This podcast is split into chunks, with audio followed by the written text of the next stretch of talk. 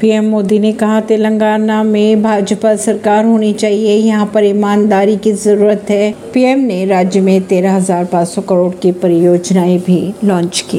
PM Modi ने तेलंगाना के महबूब नगर का दौरा किया। उन्होंने रविवार को तेरह हज़ार पाँच सौ करोड़ की परियोजनाओं का लोकार्पण और उद्घाटन भी किया। मोदी ने कहा, तेलंगाना के लोगों ने बदलाव करने का मन बना लिया है। अब यहाँ पर पारदर्शी और ईमानदार सरकार की ज़रूरत है। राज्य के लोगों ने भाजपा को मज़बूत किया।